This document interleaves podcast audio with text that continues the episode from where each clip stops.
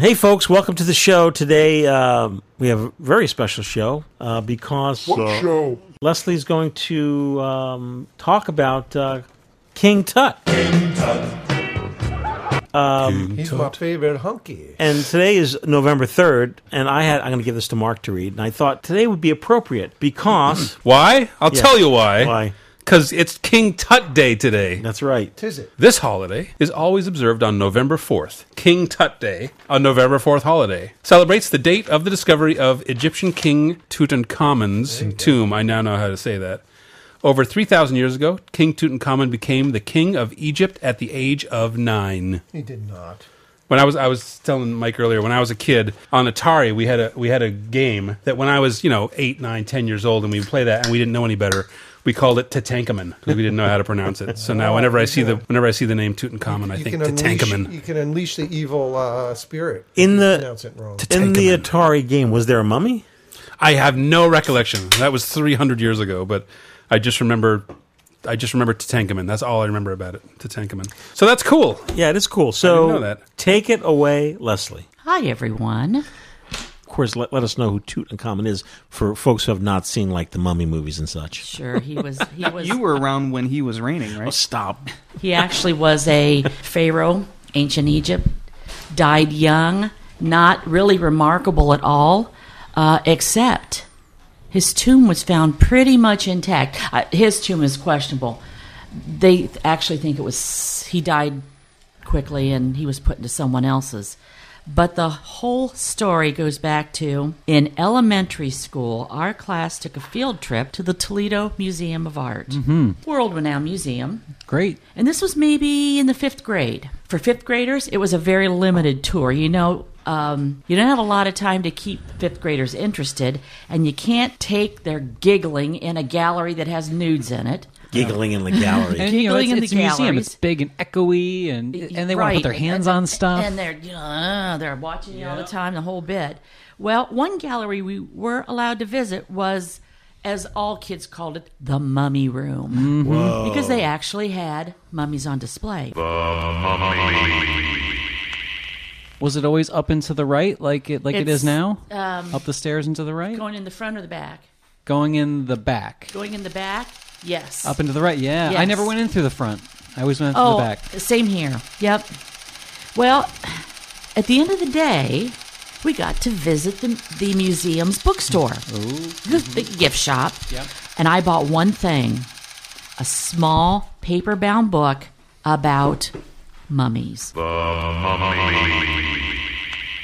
Probably 95 cents. I don't know. but I still have it. And their resident mummies were regularly on display until, I don't know, many years ago. Um, but a couple of years ago, they got them out again.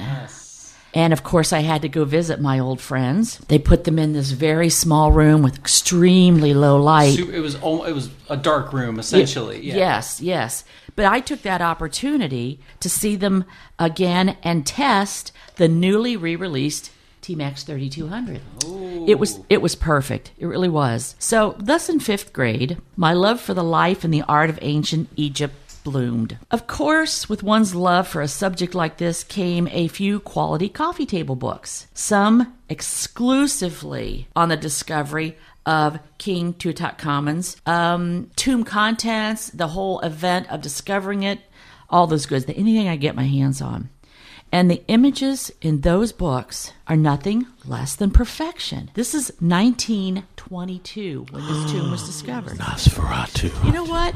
me, me of all people. Shame on me. I never went beyond the images to explore the photographer. And my love for t- photography is even older than my personal Egyptian revival, as we all did during COVID, watching some YouTube one day. And it had a suggested video from Time Life, which Mike and I watch a lot of uh, documentaries on that. They're really very good. Mm-hmm. Timeline, not Time Life. I'm sorry. Timeline, yes. Timeline, Yes, yes. The name of it was The Photographs That Brought Tutankhamun to Life. The Man Who Shot Tut. Torn from the darkest tomb of the pharaohs, it rises from the quiet dust of centuries to wreak a strange vengeance against mankind. The Mummy. It introduced me to Harry Burton, one of the finest archaeological photographers of his time. It was a fascinating way to spend an hour. I was just like bolted to it. The documentary is really not only for those who love the event, the discovery of the tomb, but also about him and his equipment, which of course was large format, and the adverse conditions that he shot in, which was the desert essentially. For those of you that love ASMR, there's some quality large format ASMR in this video. All right. What is now- ASMR? Hold on. That is I'm lis- awake. What is ASMR?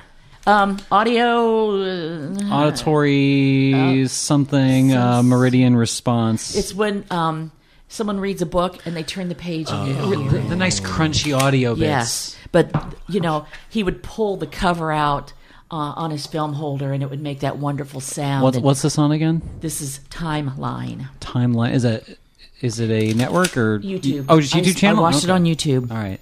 The um, documentary highlights him, not really so much the discovery of the tomb, but the photographer, Harry Burton, and his working relationship with Carter, who was the number one guy that did the exploration, and Lord Carnarvon, who was the guy that financed this, whose castle is the primary location, filming location of Downton Abbey. I'm in. we don't get to see any of that, sorry. But and also for you gearheads, this is what made this great.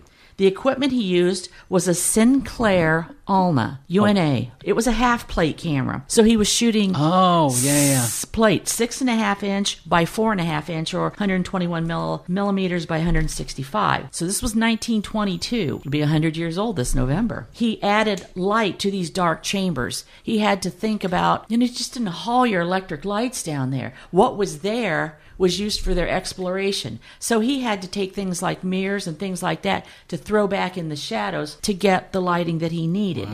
And it's just, I give this guy just like so much credit. He even had, this is just so cool, he had his own darkroom out there We had to. Mm. Yeah. in another tomb. In another tomb. And even though acetate, celluloid type of film was available then, No, it was all that was all nitrate film, wasn't it? it could be, Yeah. but he felt that glass was superior. It, wa- it was until at least the 40s. Yeah. and like I said, and then it was so. So even though these are all black and white, later they colorized them and uh, made lantern slides out of them for public lecture and things like that.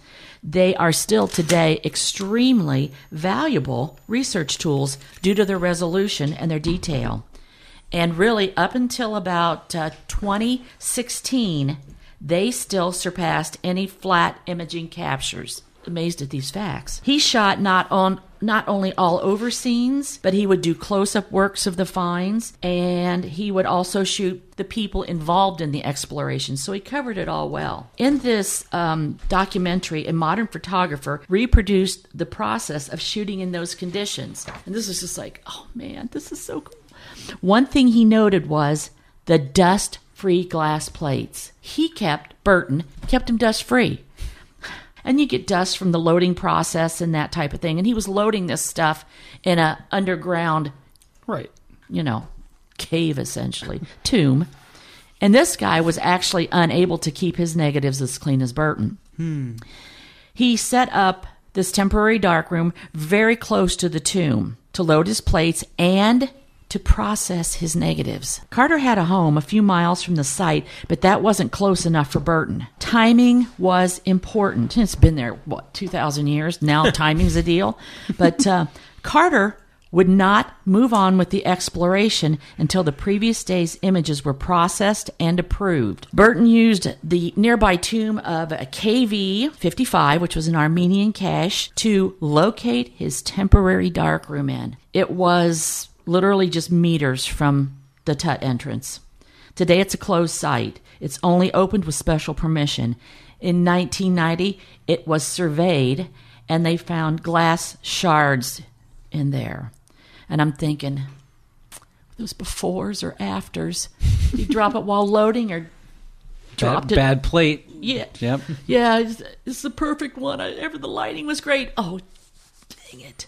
So anyway, and they noted that everything, let's think about this, everything needed to be supplied from a remote location. Not only materials of like boxed plates, those were heavy, but the camera gear, the chemistry, the water, all had to be everything had to be brought in. I found this timeline episode not only entertaining, but I really gained a great appreciation for Burton and his photographic technical perfection and the pressure that he worked under, you know. So they did do a full shooting with the proper equipment. They processed it in the tomb and re- reenacted everything, even the setup of the picture that he was duplicating. Oh, the wow. Yeah, people that's that were doing the exploration. I love that obsessive compulsive type. Oh stuff. man, yes. And even though, you know, this was Carter's discovery, the images that Burton made were made available to the world. As they should. And that began another era of what I call Egyptomania. and if you remember kind of the design of some of that stuff, the lotus blossoms and things like that, started the whole Art Deco mm-hmm. movement. Oh my God! I know. Not to mention the Universal Mummy series. It walks through bullets like a ghost.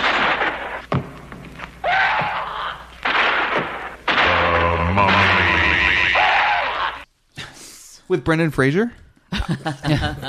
Started with Boris Karloff. Who dat? The the Is Boris he Brendan Oh, Fraser's stop. father? I'm kidding. Okay.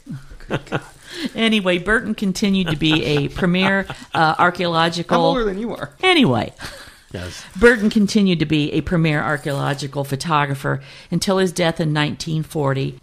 If you just like to, if you have the Egyptian bug, if you just have watching how vintage camera equipment was used, all of the above, I think it really is well worth the watch. While you And were describing Oh, this, I oh, already added oh, it to a oh. playlist. It's already there. Where can I find this? Sorry. on YouTube. On YouTube? YouTube. Okay. Yeah. So Check on the timeline. this. Cha- oh, sorry. Oh, check this out. Wait, is that an original? Yes, it is. wow. I found this this um, uh, full plate image of the Great Pyramid at Giza with the the Sphinx and three ladies. They look well to do on They- they camels, and this had to be, I would bet, after Tuts.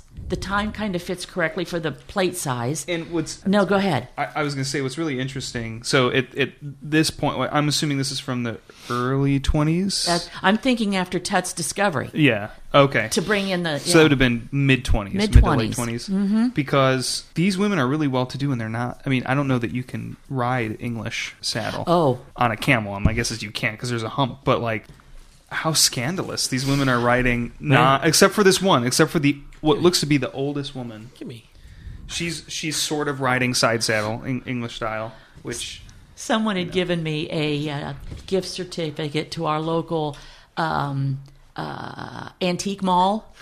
Oh god, there's just Jeffries. There's Jeffries. There's there's nothing, I nothing there. need, It's nothing I want, over. and I saw that picture. This Gotta is way have too it. cool. I'm putting Gotta this, putting have this, it. hanging, framing it, and putting it in the Mecca, my studio. So that picture is from a negative or a glass negative? Where is it? Like, This, is, this, is a, this is a contact print from a glass negative. You can tell Mm-hmm. it's glass because it has a rounded chip corner and no registration marks for the. pl- Uh, how many? Yeah. How many prints do you think were made? I have no idea. Well, this would have been private, Okay. and it was probably the tour group Right. that offered the camels and the um, uh, guides uh, and all your that guides stuff, and your handlers and all that. So they probably offered that. I doubt that very many. Oh, maybe each of those ladies got a couple, you know, to take home and that kind of thing. So this is something that the viewers at home aren't gonna, or the listeners at home aren't going to be able to appreciate as much.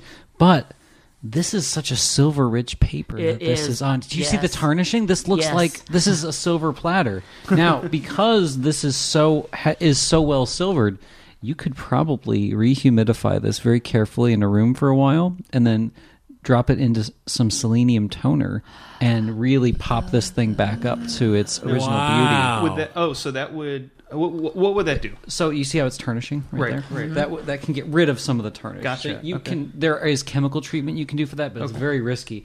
But It is. It's worth attempting because this stock. I mean, I have never seen because I came into the the printing game really late a paper that has this much silver Oh. in it.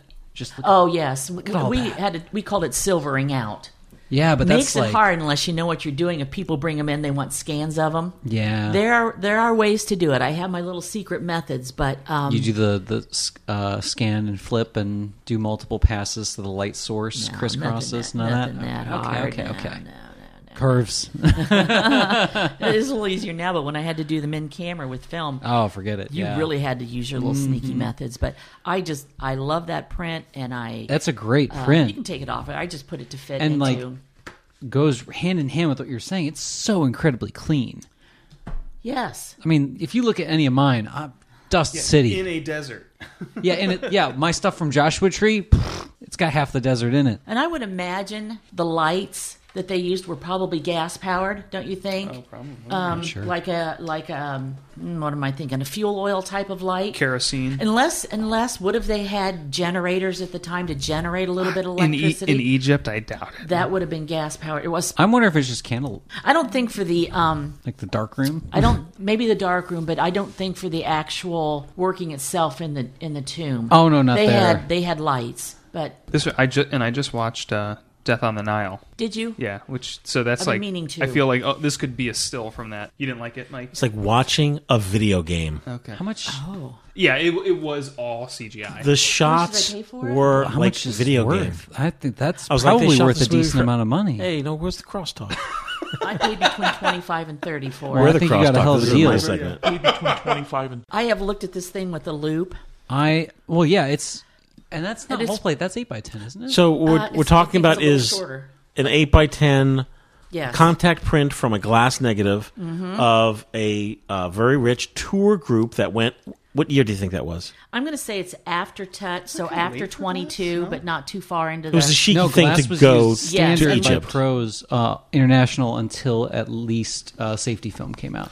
So th- this eight by ten, you're saying has a lot of silver in it, and you're saying, oh, by what means would Les like who would Leslie send it to to uh, refurbish that print? There's very few places that will that will recommend chemically refurbishing because it's a very risky process. You can actually lose the image uh, in doing so, but a simple rehydrate and tone could pop it a little bit more, um, and that's less risky. But it is it isn't a double weight paper; that is a single weight paper. So it's it feels it? pretty heavy. Do you think Leslie? Do you think that print is about oh no, it's eighty years old? sorry, it's just really flat. Mm-hmm. I would say yes, easily. Yeah, Yeah, it's it's an late older one, but I mean, most prints that are even half that age, Mike, they look blue, turquoise from Yeah. all the. They can. Yeah. Had this been washed longer, we Mm-hmm. would not have seen it. And most of this came up probably in the first 10 years of its life. Yeah. Stuff happens quick and then really Right. slows down. It's too bad there's no names on the back. but it's a There was- gorgeous, gorgeous print. It's just, um,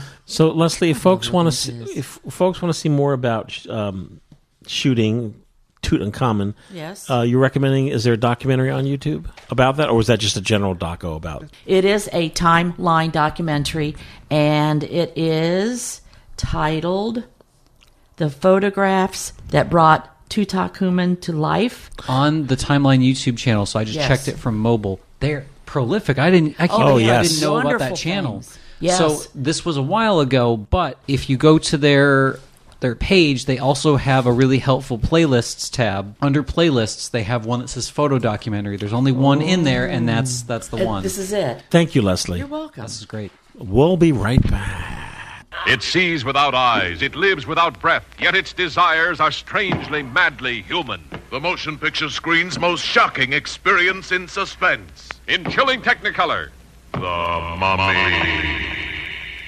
Hey, we're back. we're back. I want to thank everyone for joining us. This has been a very special program, King Tut Day, King Tut. right? And for Buried folk, in his jammies. for folks who don't know, you could go on, you know, a Spotify or YouTube and look up Steve Martin King Tut. For those of you who do not know that Steve Martin had a like probably probably a top 10 hit It was a big Yeah. hit. in 1977, 78 called King Tut. Check it out. So uh, you can always reach us, podcast at filmphotographyproject.com. and we hope to uh, see everyone soon. Goodbye.